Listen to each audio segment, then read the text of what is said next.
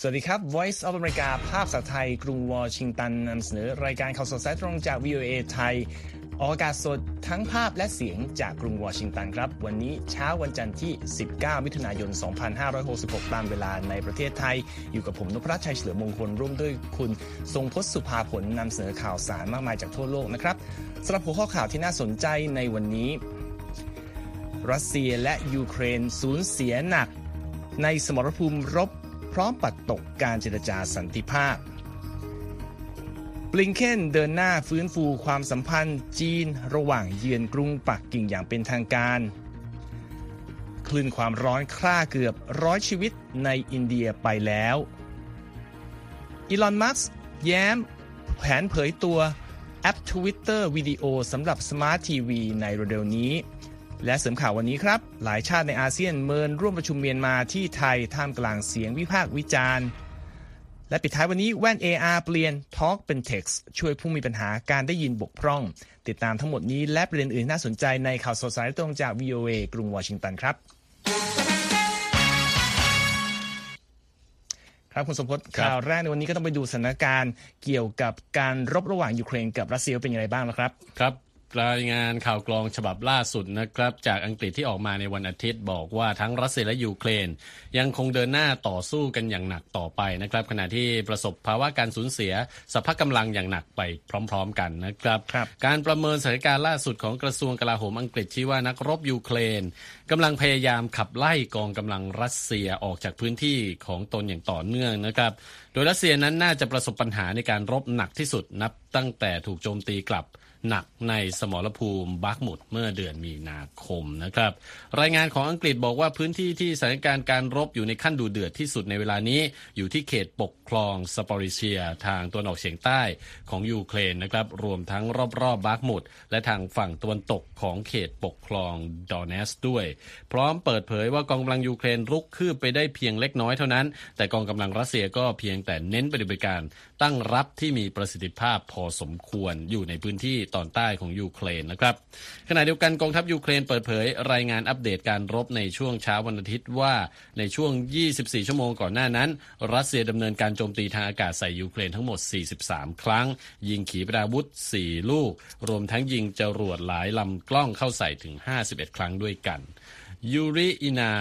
โฆษก กองทัพอากาศยูเครนเปิดเผยในวันอาทิตย์ว่ากองกำลังยูเครนทำการโจมตี คลังกระสุนของรัสเซียในหมู่บ้านพาติซานีในเขตปกครองเคอร์ซอน ทางใต้ของประเทศซึ่งอยู่ติดกับชายแดนของเขตปกครองซาปอริเชียด้วยนะครับครับ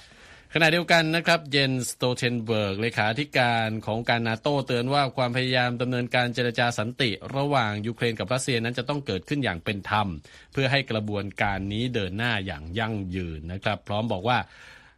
สันนิภาพไม่อ่านหมายความถึงการระงับความขัดแย้ง และการยอมรับข้อตกลงที่เขียนโดยรัสเซียนะครับ ความเห็นของเลขาธิการนาโตมีออกมาหลังจากประธานาธิบดีซิเรียลลามาโพซาแห่งแอฟริกาใต้กล่าว ระหว่างการเยือนกรุงเคียฟเมื่อวันศุกร์ว่า สันติภาพนั้นต้องได้มาจากหนทางการทูตโดยเร็วที่สุดนะครับ ผู้นำและตัวแทนจาก 7 ประเทศแอฟริกา ร่วมคณะผู้แทนการเจรจาสันติภาพ และก็เดินทางเยือน ทั้งยูเครนและรัสเซียเมื่อสัปดาห์ที่แล้วนะครับคุณนพรัตน์เพื่อผลักดันให้มีการเจรจายุติสงครามที่กินเวลา 15 เดือนแล้ว แต่ก็ต้องกลับบ้านมือเปล่านะครับ เพราะทั้งประธานาธิบดีโวโลดิเมียร์เซเลนสกี้และประธานาธิบดีปูตินนั้น ต่างปฏิเสธข้อเสนอของแผนที่ว่านี้นะครับ รายงานข่าวบอกว่าปูตินปฏิเสธแผนที่ระบุว่ารัสเซียต้องยอมรับเขตแดนของยูเครนที่ทั่วโลกยอมรับอยู่ พร้อมกล่าวว่ายูเครนและพันธมิตรชาติตะวันตกนั้น คือผู้ที่ต้องรับผิดชอบต่อเหตุความขัดแย้งครั้งนี้นะครับคุณนพรัตน์ครับ มาดูเรื่องของ การประเมินความเสียหายของเขื่อนคาคอฟกากันบ้างครับรบโดยตัวเลขผู้เสียชีวิตจากเหตุการณ์ดังกล่าวเพิ่มขึ้นมาเป็น 16 คนแล้วนะครับ อ้างอิงจากรายงานของกระทรวงมหาดไทยยูเครนที่ออกมาในช่วงค่ำวันเสาร์ขณะที่เจ้าหน้าที่รัสเซียกล่าวว่า มีประชาชน 29 คนจมน้ำเสียชีวิต ในพื้นที่ยูเครนที่ฝ่ายตนยึดครองไว้ครับยูริอิกนาตโฆษกกองทัพอากาศยูเครนเปิดเผยในวันอาทิตย์ด้วยครับว่ากองกำลังยูเครนทำการโจมตีคลังกระสุนของรัสเซียในหมู่บ้านพาติซานีในเขตปกครองเคอร์ซอนทางใต้ของประเทศ ซึ่งอยู่ติดกับชายแดนเขตปกครองซาปอริเชียไปแล้วนะครับ ในส่วนของ ประชาชนที่สูญเสียชีวิตไปนะครับ ก็นอกจากนั้นก็มีการสูญเสียบ้านเรือน แล้วก็เรือกสวนไร่นาของตนเพราะเหตุน้ำท่วมไป หนังสือพิมพ์นิวยอร์กไทม์รายงานว่าสาเหตุที่เป็นไปได้สูงสุดของ แตะการแตกของเขื่อนคือ การวางระเบิดไว้ที่เส้นทางเดินหรือเฉลียงของโครงสร้างเขื่อน ซึ่งทอดยาวผ่านใจกลางของโครงสร้างที่ทำด้วยคอนกรีตการประเมินของหนังสือพิมพ์ฉบับนี้นะครับอ้างอิงความเห็นจากวิศวกรชาวอเมริกัน 2 ราย ผู้เชี่ยวชาญด้านระเบิดหนึ่งราย และวิศวกรชาวยูเครนหนึ่งราย ที่มีประสบการณ์เกี่ยวข้องกับการทำงานที่เขื่อนมานานหลายปีนะครับ อีกประเด็นหนึ่งนะครับก็คือเรื่องของการที่ยูเครนต้องการเป็นสมาชิกนาโตประธานาธิบดีโจไบเดนกล่าวเมื่อวันเสาร์ครับว่ารัฐบาลชุดปัจจุบันของสหรัฐ จะไม่ทำทุกอย่างให้ดูง่าย เพื่อให้ยูเครนเข้าร่วมนาโตนะครับคุณสมพศหลังจากสัปดาห์ที่แล้ว ผู้นำสหรัฐเพิ่งบอกว่ายินดีที่จะยอมยกเว้นเงื่อนไขที่บังคับให้ยูเครนต้องปฏิรูปทหารและประชาธิปไตย เช่นเดียวกับที่สมาชิกตุประเทศเคยทำมาก่อน ก่อนที่จะรับการพิจารณาเข้าเป็นสมาชิกกลุ่มนะครับ ไปดูกันที่เรื่องของความสัมพันธ์สหรัฐและจีนกันบ้างครับ ประเด็นที่ถูกจับตามมาก่อนหน้านี้คือเรื่องการเดินทางเยือนกรุงปักกิ่งของรัฐมนตรีต่างประเทศสหรัฐแอนโทนีบลิงเคนซึ่งก็เดินทางถึงกรุงปักกิ่งไปแล้ว และได้เข้าร่วมหารือกับรัฐมนตรีต่างประเทศจีนฉินกัง ในการประชุมที่บอกว่าเปิดเผยและตรงไปตรงมานะครับ ตามรายงานของกระทรวงการต่างประเทศสหรัฐ ขณะที่กรุงวอชิงตันและกรุงปักกิ่ง ก็พยายามที่จะสารสัมพันธ์ ปรับความเข้าใจหลังจากมีเหตุที่ทำให้เกิดความตึงเครียดในความสัมพันธ์ระหว่างทั้งสองมาอย่างต่อเนื่องนะครับเขาบอกว่าหลังจากการประชุมระหว่างสองรัฐมนตรีเป็นเวลาถึง 7 ชั่วโมงครึ่งนะครับ คุณทรงพจน์ก็ ทางรัฐมนตรีต่างประเทศจีนตกลงยอมรับคำเชิญของรัฐมนตรีสหรัฐ ให้มาเยือนกรุงวอชิงตันแล้ว ทั้งสองยังตกลงให้มีการเพิ่มเที่ยวบินระหว่างสหรัฐและจีนด้วย นอกจากนั้นนะครับทั้งสองฝ่ายยังยืนยันที่จะเปิดทางให้มีการเดินหน้าทำงานร่วมกันในหลายประเด็นในระดับเจ้าหน้าที่ปฏิบัติงานนะครับตามการเปิดเผยของเจ้าหน้าที่อาวุโสรายหนึ่งของกระทรวงการต่างประเทศสหรัฐแมทธิวมิลเลอร์ โฆษกกระทรวงการต่างประเทศสหรัฐระบุในแถลงการณ์ด้วยว่ารัฐมนตรีบลิงเคนยืนยันชัดเจนว่าสหรัฐจะยืนหยัดเพื่อปกป้องผลประโยชน์และค่านิยมชาวอเมริกัน และทำงานร่วมกับพันธมิตรและหุ้นส่วนต่างๆ เพื่อส่งเสริมวิสัยทัศน์แห่งโลกเสรี ปิดกว้าง และยึดมั่นในความเป็นระเบียบเรียบร้อยของสังคม ที่อ้างอิงกับกฎสากลนะครับ พร้อมกล่าวว่ารัฐมนตรีทั้งสองยังหารือหนทางที่จะเปิดโอกาสให้ประชาชนของทั้งสองประเทศ มีโอกาสแลกเปลี่ยนในเรื่องต่างๆ อย่างง่ายดายขึ้นด้วยนะครับรบรัฐมนตรีบลิงเคนนี่ถือเป็นรัฐมนตรีต่างประเทศสหรัฐคนแรกตั้งแต่ปี 2018 ที่เดินทางเยือนกรุงปักกิ่งนะครับ ซึ่งแผนการเดินทางนี้ก็ถูกปรับเปลี่ยนมาจากเดือนกุมภาพันธ์หลังเกิดเหตุ บอลลูนของจีนที่ต้องสงสัยเป็นบอลลูนสอดแนม บินผ่านน่านฟ้าของสหรัฐไปนะครับผู้ช่วยรัฐมนตรีต่างประเทศจีน หัวชุนยิงทวีตข้อความที่ระบุนะครับว่า ตนหวังว่าการประชุมนี้จะสามารถช่วยความสัมพันธ์ระหว่างจีนกับสหรัฐกลับมาอยู่ในจุดที่ประธานาธิบดีโจไบเดน และประธานาธิบดีสีจิ้นผิง ตกลงกันไว้ที่บาหลี ซึ่งสองผู้นำในครั้งนั้นตกลงที่จะเปิดช่องทางการสื่อสารระหว่างสองประเทศเอาไว้เสมอนะครับรบเจ้าที่สหรัฐเปิดเผยได้ว่าวาระการประชุมของรัฐมนตรีบลิงเคนและรัฐมนตรีฉินในวันที่วันจันทร์นั้นประกอบด้วยหลากประเด็น เช่น ความมั่นคงในภูมิภาค การต่อสู้ปราบปรามยาเสพติดการเปลี่ยนแปลงของสภาพภูมิอากาศ ความมั่นคงทางเศรษฐกิจมหาภาพของโลก ชาวอเมริกันที่ถูกคุมขังโดยไม่ชอบในจีน และการแลกเปลี่ยนกันระหว่างชาวอเมริกันและชาวจีนด้วยนะครับ จากเรื่องนี้ขยับไปใกล้บ้านเราได้แล้วนะ คุณสมพศว่าวันจันทร์นี้รัฐบาลรักษาการของไทยจะเป็นเจ้าภาพจากการประชุมอย่างไม่เป็นทางการ เพื่อหารือผลกระทบจากสถานการณ์ความไม่สงบในเมียนมา แต่ว่าหลายประเทศเลี่ยงจะมา มีอะไรเกิดขึ้นบ้างหรือครับ คุณสมพศครับผมก็มีการพูดถึงเรื่องนี้กันนะฮะเป็นหลายประเด็นด้วยกันนะฮะผมจะค่อยๆเล่าไปเกี่ยวกับเรื่องที่เกิดขึ้นนะครับรบช่วงเกือบ 2 ปีที่ผ่านมานะฮะผู้นำทหารเมียนมาเนี่ยถูกปฏิเสธไม่ให้เข้าร่วมการประชุมทั้งในระดับสุดยอดระดับรัฐมนตรีของสมาคมประชาชาติเอเชีย ตะวันออกเฉียงใต้เนี่ยหลายต่อหลายครั้งนะครับ เนื่องจากไม่ได้บัติตามฉันทามติ 5 ข้อ ของอาเซียนนะครับ แล้วก็ไม่ได้มีการเจรจากับฝ่ายตรงข้ามทางการเมือง ซึ่งมีความเชื่อมโยงกับรัฐบาลพลเรือนของนางองซานซูจีนะฮะแต่รัฐบาลไทยได้เชิญรัฐมนตรีว่าการกระทรวงการต่างประเทศของรัฐบาลทหารเมียนมาตานสเวมาร่วมการเจรจากับประเทศสมาชิกอื่น ๆ ของอาเซียนในวันจันทร์นี้นะครับรบที่พัทยานะครับอ้างอิงจากการเปิดเผยของแหล่งข่าว ต่อรอยเตอร์สนะครับ โดยกระทรวงการต่างประเทศของไทย ค่อนข้างจะปิดปากเงียบนะครับ ว่าจะมีผู้แทนประเทศใดที่เดินทางมาเข้าร่วมครับในการเจรจาครั้งนี้บ้าง ซึ่งอย่างที่บอกไปครัจับดขึ้น 2 วันนะครับ วันที่เอ่อเริ่มวันที่เอ่อครับ19 มิถุนายนคือวันจันทร์รายงานของรอยเตอร์สเผยว่ารัฐมนตรีต่างประเทศของไทยนะครับดอนประมัติวินัยเนี่ยส่งเทียบเชิญก่อนที่จะมีการประชุมครั้งนี้เพียง 4 วันเท่านั้นเอง เว็บไซต์กระทรวงการต่างประเทศของไทยนะครับ ก็เข้าเข้าไปเอ่อคุณนพรัตน์เนี่ยนะฮะก็ครับเข้าไปแล้วก็เข้าไปตรวจสอบ ก็ระบุนะฮะว่าการประชุมครั้งนี้จะมีผู้แทนระดับสูงของลาว กัมพูชา เมียนมา อินเดียจีนบรูไนเวียดนามเข้าร่วมนะครับครับอันนี้เป็นเอ่อ ส่วนที่ระบุไว้ในเว็บไซต์นะครับครับรัฐมนตรีดอนก็กล่าวกับสื่อของไทยบอกว่าการหารืออย่างไม่เป็นทางการครั้งนี้ไม่ได้มาแทนความพยายามแก้ปัญหาในเมียนมา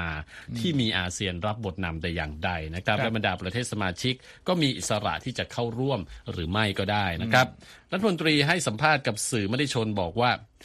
สถานการณ์ในปัจจุบันเปลี่ยนแปลงไปมาก ขณะนี้มีการต่อสู้และการสู้รบภายในประเทศในเมียนมามากขึ้นนะครับครับ ส่วนใหญ่เป็นของชนกลุ่มน้อย ไม่ใช่เฉพาะกลุ่มที่มีประเด็นเรื่องการเมืองเท่านั้นครับปัญหาอาชญากรรมข้ามชาติตามแนวชายแดน ตั้งแต่การค้าอาวุธค้ามนุษย์ค้ายาเสพติดก็เพิ่มขึ้นอย่างมากด้วยครับและเมียนมาเองก็ยังมีโรดแมพเพื่อนำไปสู่การเลือกตั้งดังนั้นเนี่ยอันนี้เป็นประเด็นต่างๆ ที่ควรจะมีการหารือกันในมุมของรัฐมนตรีดอนนะครับ แต่นักวิจารณ์บางคนบอกว่าการหารือครั้งนี้อาจจะสร้างความเสี่ยงที่จะนำไปสู่การยอมรับรัฐบาลทหารเมียนมาครับและไม่สมควรจัดขึ้น เนื่องจากไม่ได้อยู่ในข้อตกลงของอาเซียน เพื่อสร้างสันติภาพในเมียนมา ซึ่งเอ่อเรารู้จักกันในชื่อฉันทามติ 5 ข้อนั่นเองนะครับครับ หลายคนก็ตั้งคำถามว่าทำไมไทยถึงจะต้องมาจัดการประชุมที่ว่านี้ในตอนนี้ครับนะครับเพราะอีกไม่นานไทยก็จะมีรัฐบาลชุดใหม่อยู่แล้วนะครับครับซึ่งก็คาดว่าจะเป็นเดือนสิงหาคมนี้รอยเตอร์สยังรายงานด้วยนะครับ บอกว่าอินโดนีเซียซึ่งเป็นประธานอาเซียนปีนี้นะครับครับ มาเลเซียและสิงคโปร์เนี่ยปฏิเสธที่จะเข้าร่วมการประชุมที่ใจไทยจัดขึ้นนะครับ รัฐมนตรีต่างประเทศสิงคโปร์วิเวียนบาลากิชนันนะครับกล่าวเมื่อวันศุกร์บอกว่า ยังไม่ถึงเวลาอันควรที่จะให้รัฐบาลทหารเมียนมาเข้าร่วมประชุมทั้งในระดับสูง คือระดับผู้นำประเทศ แล้วก็ระดับรัฐมนตรีต่างประเทศครับขณะที่เวียดนามบอกว่ารัฐมนตรีต่างประเทศของเวียดนามไม่เข้าร่วมในการประชุมที่ไทยนะครับ ส่วนฟิลิปปินส์ซึ่งตอนนี้ยังไม่ได้มีท่าทีชัดเจน แต่ว่าเราทราบกันดีว่าฟิลิปปินส์เนี่ยก็มีอ่าจุดยืนครับต่อต้านรัฐบาลทหารเมียนมามาโดยตลอดนะครับ ทางด้านนันทิวัฒน์นะครับสามารถนันทิวัฒน์สามารถอดีตเลขารัฐมนตรีต่างประเทศของไทย กล่าวในวันอาทิตย์ว่าเมียนมาไม่สมควรถูกโดดเดี่ยวอย่างสิ้นเชิงเชิง หรือถูกตัดออกจากสมาคมอาเซียนครับอย่างไรก็ตามรัฐบาลเอกภาพแห่งชาตินะครับ ซึ่งจัดตั้งขึ้นโดยผู้ที่ที่สนับสนุนรัฐบาลพลเรือนขององซานซูจี มีแถลงการณ์ประนาม การเจรจาที่ไทยเป็นเจ้าภาพ โดยชี้ว่าการเชิญรัฐบาลทหารที่ไม่มีความชอบธรรมไปหารือในครั้งนี้ มิได้ช่วยแก้ไขวิกฤตการเมืองในเมียนมาแต่อย่างใดนะครับครับ ส่วนองค์กรที่ประกอบด้วยกลุ่มเคลื่อนไหวทางการเมือง 81 กลุ่มในเมียนมานะครับคุณนพรัตน์เผยจดหมายเปิดผนึกที่ประนามการเจรจาลับครั้งนี้โดยบอกว่าแตกต่างอย่างชัดเจนต่อนโยบายของอาเซียนที่ กีดกันผู้แทนรัฐบาลทหารเมียนมาจากการประชุมระดับสูงต่างๆ พร้อมเรียกร้องให้ยกเลิกการประชุมที่ประเทศไทยทันทีครับ ครับ ก็จะรอจับตาดูนะคครัรับบว่าการประชุมที่ว่านี้จะเกิดขึ้นได้อย่างไรหรือไม่นะครับ แล้วเมื่อมีเอ่อวิธีการในเรื่องนี้จะนำมาเสนอให้กับทุกท่านติดตาม VOA ภาษาไทยนะครับ ให้ทุกท่านกำลังรับฟังข่าวสดสายตรงจาก VOA ไทยสดจากกรุงวอชิงตันครับ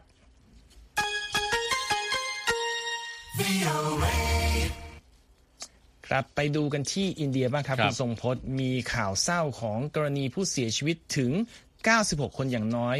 ใน 2 รัฐของอินเดียที่มีประชากรหนาแน่นที่สุดของประเทศนะครับช่วงผ่านมาเนื่องจากภาวะคลื่นความร้อนสูงที่เข้าปกคลุมหลายพื้นที่ของประเทศตามการเปิดเผยของเจ้าที่อินเดียในวันอาทิตย์นะครับ การเสียชีวิตจากคลื่นความร้อนนี้เกิดขึ้นที่รัฐอุตรประเทศทางเหนือของอินเดีย และรัฐพิหารทางตอนออกของประเทศเช่นกัน หลังจากทางการท้องถิ่นออกมาเตือนประชาชนที่มีอายุตั้งแต่ 60 ปีขึ้นไป ให้แล้วก็ผู้ที่มีปัญหาโรคภัยไข้เจ็บต่างๆ ให้เก็บตัวอยู่ในบ้านในช่วงกลางวันนะครับรายงานข่าวระบุว่าตัวเลขผู้เสียชีวิตทั้งหมดในรัฐอุตตรประเทศ มาจากพื้นที่ชื่อว่าเขตบาเลีย ซึ่งห่างจากเมืองลักนาวเมืองหลวงของรัฐราว 300 กิโลเมตร โดยพบว่าส่วนใหญ่เป็นผู้ที่มีอายุมากกว่า 60 ปี แล้วก็มีปัญหาด้านสุขภาพอยู่แล้ว ซึ่งก็คาดว่ารุนแรงขึ้น เพราะสภาพอากาศที่ร้อนจัดนะครับนายแพทย์เอสเคยาดาฟในเขตบาเลีย เปิดเผยว่าในช่วงสามวันก่อนหน้าก็มีผู้ป่วยราว 300 คนเข้ามารับการรักษาตัว จากอาการป่วยต่างๆ ที่รุนแรงขึ้นเพราะคลื่นความร้อนนี่เองครับทางรัฐ อุตรประเทศบอกว่าเจ้าหน้าที่ได้ยกเลิกใบลาพักร้อนของบุคลากรทางการแพทย์ ในเขตที่เกิดเหตุ แล้วก็จัดเตียงเสริมให้กับห้องฉุกเฉินโรงพยาบาลเพื่อรับมือกับการหลั่งไหลเข้ามาของผู้ป่วยด้วยนะครับ ในส่วนทางเขตบาเลียแล้วก็ พื้นที่ทางตะวันตกของอุตรประเทศก็ที่บอกว่าถูกกระหน่ำด้วยคลื่นความร้อนอยู่ ในวันอาทิตย์มีการวัดอุณหภูมิได้ถึง 43 องศาเซลเซียสครับผมสงคตเขาบอกว่าสูงค่าเฉลี่ยปกติถึง 5 องศาขณะที่ระดับความชื้นที่ 25%ก็ทำให้ความร้อนมันดูรุนแรงกว่าเดิม ทางกรมอุตุนิยมวิทยาของอินเดียบอกว่าอุณหภูมิทั่วรัฐอุตรประเทศกำลังอยู่ในระดับที่สูงเกินปกติอยู่ แล้วก็สถานการณ์จะยังไม่ดีขึ้นอย่างน้อยในช่วง 24 ชั่วโมงข้างหน้า แล้วก็มีการออกคำเตือนระวังภัยคลื่นคลื่นความร้อนที่คิดว่าจะอยู่ไปจนถึงอย่างน้อยวันที่ 19 มิถุนายนนะครับ ส่วนรัฐพิหารนะฮะมีผู้เสียชีวิตจากคลื่นความร้อน 42 รายในช่วง 2 วันที่ผ่านมา โดยเป็นการเสียชีวิตที่โรงพยาบาลที่กำลัง มีประชาชนเข้าไปรับการรักษาตัวอย่างมากมาย ที่เมืองปัตนาซึ่งเป็นเมืองหลวงของรัฐพิหารในวันเสาร์มีการบันทึกอุณหภูมิสูงสุดได้ที่ 44.7 องศาเซลเซียสนะครับ ซึ่งทางอินเดียคงคล้ายประเทศไทยนะฮะเดือนที่ร้อนสุดคือเมษาพฤษภามิถุนาเป็นช่วงฤดูร้อน ก่อนที่จะมีฤดูมรสุมตามมาที่อุณหภูมิก็หวังว่าจะลดลงไป แต่เขาบอกว่าในช่วงที่ผ่านมาหลายทศวรรษเนี่ยอุณหภูมิในอินเดียสูงขึ้นอย่างเห็นได้ชัด ช่วงเกิดคลื่นความร้อนปัญหาเลยรุนแรงกว่าปกตินะครับ ครับผมไปกันต่อเลยนะฮะ เกี่ยวกับเรื่องของทวิตเตอร์กันบ้างครับคุณนพรัตน์ทวิตเตอร์มีแผนจะเปิดตัวแอปพลิเคชันใหม่นะครับสำหรับสมาร์ททีวีเร็วๆ นี้นะครับตามการเปิดเผยของอีลอนมัสเอง ที่ระบุในทวีตเรื่องนี้บอกว่าแผนงานดังกล่าวเป็นไปในทิศทางเดียวกับแผนธุรกิจของบริษัทที่จะมุ่งเน้นการสร้างเนื้อหาวิดีโอที่มีการขยายตัวอย่างต่อเนื่องนะครับ อันนี้เป็นรายงานข่าวจากรอยเตอร์สโดยการประกาศแผนงานเปิดตัวแอปใหม่นี้มีขึ้นในวันเสาร์หลังจากมีผู้ใช้งาน Twitter รายหนึ่งทวีตบอกว่า สื่อสังคมออนไลน์แห่งนี้ควรจะมีแอปสำหรับวิดีโอได้แล้ว แล้วมัสก็ทวีตต่อไปบอกว่ากำลังจะมาครับลินดายักคาริโนนะครับ CEO ของ Twitter และมัสร่วมกันจัดงานนำเสนอแผนงานธุรกิจให้กับนักลงทุนเมื่อวันพฤหัสบดีที่ผ่านมานะครับ แล้วก็เปิดเผยแผนที่จะมุ่งเน้นการรองรับวิดีโอผู้สร้างเนื้อหาและหุ้นส่วนเชิงพาณิชย์ เพื่อปรับเปลี่ยนธุรกิจของบริษัท ให้เป็นมากกว่าการขายโฆษณาดิจิตอลนะครับในการนำเสนอแผนงานดังกล่าว มีการระบุว่าคลิปวิดีโอแนวตั้งนั้นเป็นประเภทของเนื้อหาที่มีสัดส่วนของการใช้งานใน Twitter มากกว่า 10%นะครับ ทางด้านทักเกอร์คาร์ลสันอดีตผู้ประกาศข่าวและพิธีกรรายการสถานี Fox News นะครับ เปิดตัวรายการใหม่ของตัวเองในเดือนนี้ ทางแพลตฟอร์มที่ชื่อว่า Tucker on Twitter และ Twitter มองไว้ว่าแพลตฟอร์มเช่นนี้น่าจะขายโฆษณาและหาสปอนเซอร์ให้กับวิดีโอที่คาร์ลสันจะผลิตออกมา เช่นเดียวกับเนื้อหาของ ผู้ผลิตรายอื่นได้ครับคุณนพรัตน์ครับ อันนั้นก็เป็นสำหรับการกับเกาะกระแสครับชมวิดีโอบนสื่อสังคมออนไลน์ ที่ต้องจับตาดูว่าจะเปิดจริงเมื่อไหร่นะครับ อีกข่าวหนึ่งมาจากแวดวงเทคโนโลยีเช่นกันเป็นเรื่องของบริษัท Intel ของสหรัฐครับ โดยนายกรัฐมนตรีเบนจามินเนทันยาฮูของอิสราเอลเปิดเผยในวันอาทิตย์ครับว่าบริษัทแห่งนี้จะ ลงทุนเป็นเงินถึง 25,000 ล้านดอลลาร์เพื่อสร้างโรงงานแห่งใหม่ในประเทศดังกล่าว จะเป็นการลงทุนโดยธุรกิจต่างชาติที่มีมูลค่าสูงสุดเท่าที่ประเทศนี้เคยบันทึกได้นะครับตามรายงานของรอยเตอร์กระทรวงการคลังอิสราเอลเปิดเผยว่าโรงงานใหม่นี้จะเปิดขึ้นที่เมืองชื่อคิริยัตกัต ในปีคศ 2027 ครับ และจะดำเนินธุรกิจไปจนถึงปี 2035 เป็นอย่างน้อย รวมทั้งจะมีการว่าจ้างงานหลายพันตำแหน่งด้วย และ Intel จะจ่ายภาษีในอัตรา 7.5%ซึ่งสูงกว่าระดับปัจจุบันที่ 5% Intel ระบุในเว็บไซต์ของตนครับว่าตลอดการทำธุรกิจถึง 5 ทศวรรษอิสราเอล บริษัทได้เติบโตขึ้นมาเป็นธุรกิจเอกชนที่มีการว่าจ้างงานสูงสุด เป็นผู้ส่งออกรายใหญ่ที่สุดของประเทศ รวมทั้งยังก้าวขึ้นมาเป็นผู้นำอุตสาหกรรมอิเล็กทรอนิกส์และอุตสาหกรรมสารสนเทศด้วยนะครับในปี2017 Intel เข้าซื้อกิจการบริษัท Mobileye Global Inc. ของอิสราเอลที่พัฒนาและจำหน่ายระบบช่วยขับเคลื่อนรถยนต์ล้ำสมัยด้วยข้อเสนอมูลค่า 15,000 ล้านดอลลาร์ ก่อนจะนำหุ้นของบริษัทนี้เข้าซื้อขายในตลาดหลักทรัพย์เมื่อปีที่แล้วการประกาศข่าวนี้ของนายกเนทันยาฮูเกิดขึ้นนะครับ ระหว่างการประชุมคณะรัฐมนตรีที่มีการถ่ายทอดสดทางโทรทัศน์ แล้วก็ เรียกข่าวนี้ว่าเป็นความสำเร็จครั้งมหึมาสำหรับเศรษฐกิจของอิสราเอลด้วยเม็ดเงิน 90,000 ล้านเชเกลซึ่งเป็นสกุลเงินอิสราเอลนะครับหรืออย่างที่บอก 25,000 ล้านดอลลาร์ ซึ่งเป็นเงินลงทุนก้อนใหญ่ที่สุด โดยบริษัทต่างชาติที่เข้ามาในอิสราเอลขณะเดียวกันครับ Intel ออกแถลงการระบุว่าธุรกิจของตนอิสราเอลมีบทบาทสำคัญต่อความสำเร็จในระดับโลกของบริษัท และบอกว่าความตั้งใจของเราจะขยายความสามารถในการผลิตในอิสราเอลเกิดขึ้น จากความมุ่งมั่นที่จะตอบสนองความต้องการด้านการผลิตในอนาคตและก็ขอขอบคุณ ความสนับสนุนอย่างต่อเนื่องของรัฐบาลอิสราเอลด้วย อันนี้ก็เป็นข่าวจากแวดวงเทคโนโลยีที่นำมาฝากกันนะครับทุกท่านสามารถกลับไปอ่านรายงานข่าวของเราทั้งหมด หรือฟังย้อนหลังได้ที่เว็บไซต์ v a t h a i c o m และรอรับอัปเดตผ่านทาง Facebook Twitter Instagram YouTube และฟังย้อนหลังเหมือนกันที่ Spotify v a t h a i ครับ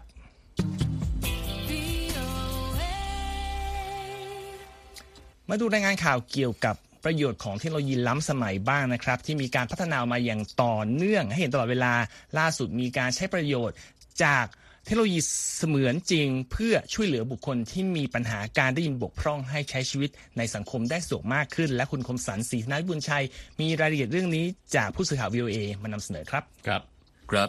ในเวลานี้กำลังมีการนำเทคโนโลยีเสริมจริง Augmented Reality หรือว่า AR มาใช้เพื่อเปลี่ยนบทสนทนาให้กลายเป็นตัวอักษร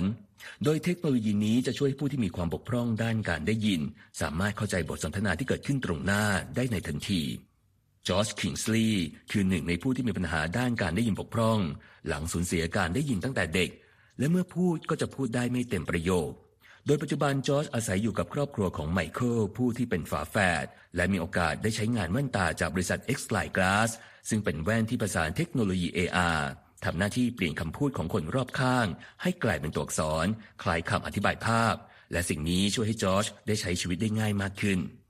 การได้ลองสวมแว่นตานี้เป็นครั้งแรกสำหรับจอร์จถือว่าเป็นประสบการณ์ที่ยอดเยี่ยมมาก และทุกคำที่เขาพูด ปรากฏเป็นตัวอักษรบรรยายภาพราวกับปาฏิหาริย์ ไม่เพียงแต่แสดงผลคำพูดบนแว่นตาเท่านั้น แต่ซอฟต์แวร์ยังแปลคำพูดที่ได้ยินผ่านแว่น XRAI Glass แล้วส่งบทสนทนาที่เป็นตัวอักษร ผ่านไปยังแอปพลิเคชันบนสมาร์ทโฟนได้อีกด้วย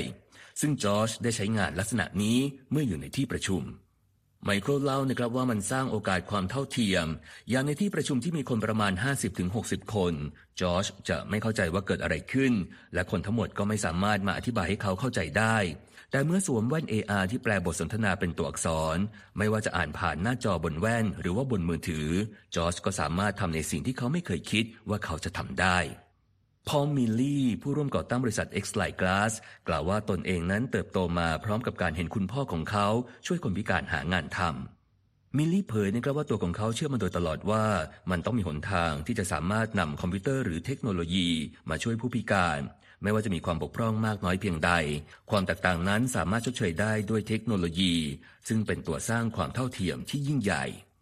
ผู้ร่วมก่อตั้งบริษัท X Light Glass นี้ยังชี้ว่าแว่นตา AR ไม่ได้มีประโยชน์เฉพาะสำหรับผู้ที่บกพร่องทางการได้ยินเท่านั้น แต่อุปกรณ์ดังกล่าวยังสามารถแปลได้หลากหลายภาษาในแบบเรียลไทม์ได้อีกด้วย นอกจากกรณีของผู้ที่มีปัญหาการได้ยินแล้ว อุปกรณ์นี้ยังใช้งานได้ดี ในสถานการณ์ที่การได้ยินหรือฟังเป็นเรื่องยาก เช่น ในร้านอาหารที่มีเสียงอื้ออึงขณะที่ว่นตานี้อาจนำไปใช้เพื่อประโยชน์ด้านความบันเทิงได้อีกด้วย อย่างเช่น ในโรงภาพยนตร์ หรือว่าการชมโทรทัศน์ หรือแม้กระทั่งการชมคลิปผ่าน YouTube เพราะวันนี้สามารถช่วยผลิตคำบรรยายให้กับผู้ใช้งานได้เป็นอย่างดี เช่นกัน ผมคมสารสีธนวิบุญชัย VOA รายงาน ขอบคุณครับคุณคมสัน และส่งท้ายวันนี้ไปดูรายงานข่าวบันเทิงกันบ้างครับก็มีอันดับภาพยนตร์มาเสนอนะครับครับคุณนพรัตน์หนังที่เพิ่งเปิดตัวใหม่ สุดสัปดาห์ที่ผ่านมาก็เป็นหนังซูเปอร์ฮีโร่จากค่ายดีซีนะครับครับกับ Warner Brothers นะครับ เรื่อง The Flash นะฮะ ใครที่เอ่อเป็นติดตามซูเปอร์ฮีโร่ก็อาจจะจำหน้ากันได้นะครับ The Flash นี่เคยเป็นซีรีส์ด้วยครับ เปิดตัวปรากฏว่าไม่แรงไม่เร็วเหมือนชื่อนะฮะครับก็ทำกวาดรายได้ไปประมาณ 55 ล้านดอลลาร์ในตลาดอเมริกาเหนือนะครับ ที่บอกว่าไม่แรงเหมือนคาดก็เพราะว่าปกติแล้วหนังซูเปอร์ฮีโร่ในลักษณะนี้เนี่ยครับเขาบอกว่าถ้าประสบความสำเร็จเนี่ยจะต้องเปิดตัวสุดสัปดาห์แรกเกิน 100ดอลล้านดอลลาร์ขึ้นไปครับแฟลชเนี่ยทำได้แค่แค่ 55 ล้านดอลลาร์ครึ่งเดียวเท่านั้นนะฮะครับแต่ก็ถือว่าถ้าเทียบกับหนังอื่น ๆ ที่เปิดตัวในช่วงเนี้ยก็ถือว่าเอ่อทำ สูงกว่านะครับแต่ก็ไม่ได้มาตรฐานของหนังซูเปอร์ฮีโร่นั่นเองครับก่อนหน้านี้นักวิเคราะห์บอกนะครับคาดการณ์ไว้บอกว่า Flash เนี่ยน่าจะทำได้ 70 ล้านดอลลาร์ในสัปดาห์เปิดตัว คือสัปดาห์เปิดตัวเนี่ยมีวันหยุดวันจันทร์เพิ่มขึ้นมาอีกวันหนึ่งอ๋อคือ Juneteenth ครับนะฮะก็เอ่ออาจจะมีวันพรุ่งนี้เนี่ยที่อาจจะทำเงินได้เพิ่มนะครับครับ แต่เขาก็คาดว่าไม่ถึงที่คาดไว้แล้วอาจจะได้ 64 ล้านดอลลาร์นะครับครับ สำหรับรายได้ทั่วโลกนะครับ The Flash ก็เก็บไปตอนนี้ 139 ล้านดอลลาร์นะครับ เสียงวิจารณ์ค่อนข้างไปในแง่บวกนะฮะอ๋อแต่ว่าบวกแบบปริ่มอ่าๆนะฮะโอเคที่ 2 เป็นหนังเข้าใหม่เช่นกันนะครับ Elemental นะครับแอนิเมแอนิเมชันล่าสุดจากค่าย Pixar นะครับครับ ใครที่ชื่นชอบ Pixar ก็คงจะเอ่อชื่นชอบแอนิเมชันจากค่ายนี้นะครับทำเงินไป 29.5 ล้านดอลลาร์ ซึ่งถือว่าต่ำนะฮะเป็นสถิติการเปิดตัวหนังพิกซาที่ต่ำที่สุดโอ้เป็นประวัติการณ์ครับนะครับ อันนี้ก็ถือว่าสร้างความแปลกใจให้กับใครหลาย ๆ คนด้วย แม้ว่าเอ่อเสียงวิจารณ์หนังเรื่อง Elemental เนี่ยค่อนข้างจะดีจากนักวิจารณ์นะฮะครับอันดับ 3 และ 4 เป็นหนังแนวแอคชั่นซูเปอร์ฮีโร่ทั้ง 2 เรื่องนะครับ คือ Spider-Man Across the Spider-Verse ครับเก็บไปอีก 27.8 ล้านดอลลาร์นะครับ แล้วก็ Transformers Rise of the Beast อันนี้เนี่ยร่วงมาจากอันดับหนึ่งสัปดาห์ที่แล้วเลย มาอยู่ที่อันดับ 4 นะครับ รายได้เพิ่มอีก 20 ล้านดอลลาร์ ตกครับลงไป 67%จากสัปดาห์แรกนะครับครับ ปิดท้ายอันดับ 5 หนังเงือกน้อยนะฮะครับ Little Mermaid ก็คว้าไปอีก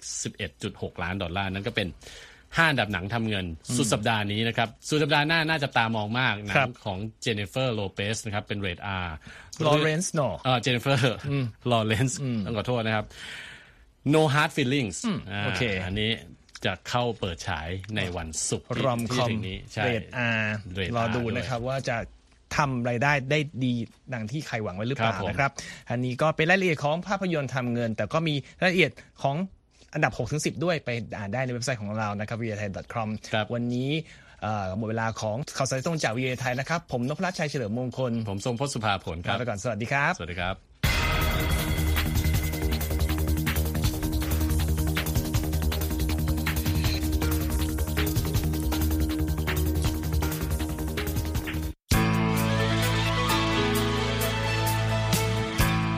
ครับ และที่จบไปเป็นรายการจาก VOA ภาคภาษาไทย รายงานสดส่งตรงจากกรุงวอชิงตันประเทศสหรัฐ คุณผู้ฟังสามารถติดตามข่าวสารจากทั่วโลกได้ในทุกที่ทุกเวลา ที่เว็บไซต์ voa thai com รวมถึงทุกช่องทางในโซเชียลมีเดีย Facebook YouTube Twitter และ Instagram เริ่มต้นวันด้วยการอัปเดตข่าวสารจากทั่วโลก ผ่านรายการข่าวสดสายตรงจาก VOA ภาคภาษาไทย และสุดสัปดาห์กับ VOA ทั้งยังเรียนรู้เรื่องราวทางวัฒนธรรม และไลฟ์สไตล์ ผ่านรายการภาษาอังกฤษแบบอเมริกันของเรา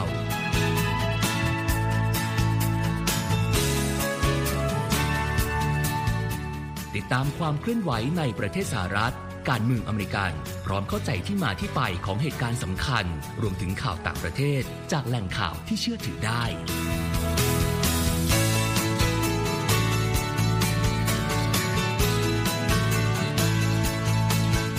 นอกจากนี้ VOA ยังมีบทสัมภาษณ์และคอนเทนต์แบบ Exclusive จากบุคคลที่น่าสนใจหลากหลายวงการ และยังมีเรื่องราวของคนไทยในประเทศสหรัฐอีกด้วย